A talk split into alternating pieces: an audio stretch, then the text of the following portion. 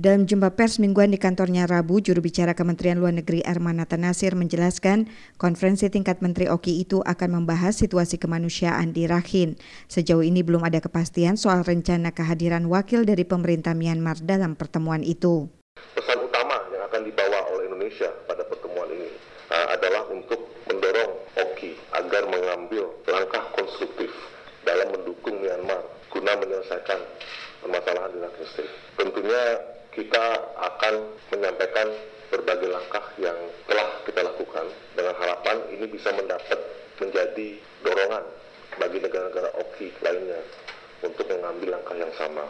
Armanata menambahkan pertemuan luar biasa OKI itu akan menghasilkan dua dokumen, yakni komunike dan resolusi. Komunike akan membuat berbagai langkah ke depan yang dilakukan oleh OKI dalam mendukung Myanmar. Sedangkan resolusi biasanya berisi posisi politis OKI dalam menanggapi permasalahan yang ada di Rakhine. Resolusi ini terakhir diadopsi di konferensi tingkat Menteri Luar Negeri OKI ke-43 di Kazakhstan tahun lalu. Setelah dari Kuala Lumpur, Retno Marsudi akan terbang ke Myanmar untuk mengunjungi sekaligus menyerahkan 10 kontainer bantuan kemanusiaan pemerintah Indonesia pada pemerintah Myanmar. Penyerahan bantuan tersebut menurut Armanata akan dilakukan di Rakhine. Salman Al-Farisi, staf ahli Menteri Luar Negeri bidang hubungan kelembagaan mengatakan, dalam kunjungan ke Rahin, Retno Marsudi juga akan meresmikan dua sekolah yang dibangun oleh pemerintah Indonesia untuk melengkapi empat sekolah yang dibangun Indonesia sebelumnya. Salman menekankan selain bantuan kemanusiaan bersifat darurat, pemerintah Indonesia bekerja sama dengan lembaga-lembaga non-pemerintah yang memprioritaskan pada tiga bidang yakni pendidikan, kesehatan, dan ekonomi.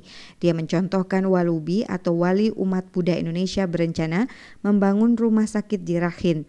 Dia menekankan pemerintah Indonesia juga berkomitmen meningkatkan kapasitas pengajar, tenaga medis, dan peningkatan kapasitas di bidang ekonomi kita adalah pendekatan yang inklusif dan komprehensif. Nah, inklusif artinya bantuan Indonesia ini eh, tidak semata-mata hanya kepada satu kelompok masyarakat, tapi juga semua kelompok masyarakat yang ada di Rakhine State. Karena eh, persoalan kemiskinan, keterbelakangan yang ada di Rakhine State itu tidak hanya eh, ditanggung oleh satu kelompok semata-mata, tapi ini menjadi permasalahan besar yang ada di Rakhine State. Nah, kita juga komprehensif uh, penyelesaiannya tidak hanya semata-mata memberikan uh, bahan makan dan pakaian uh, lalu sudah tapi sesuatu yang kita harapkan apa sustainable jadi berkelanjutan.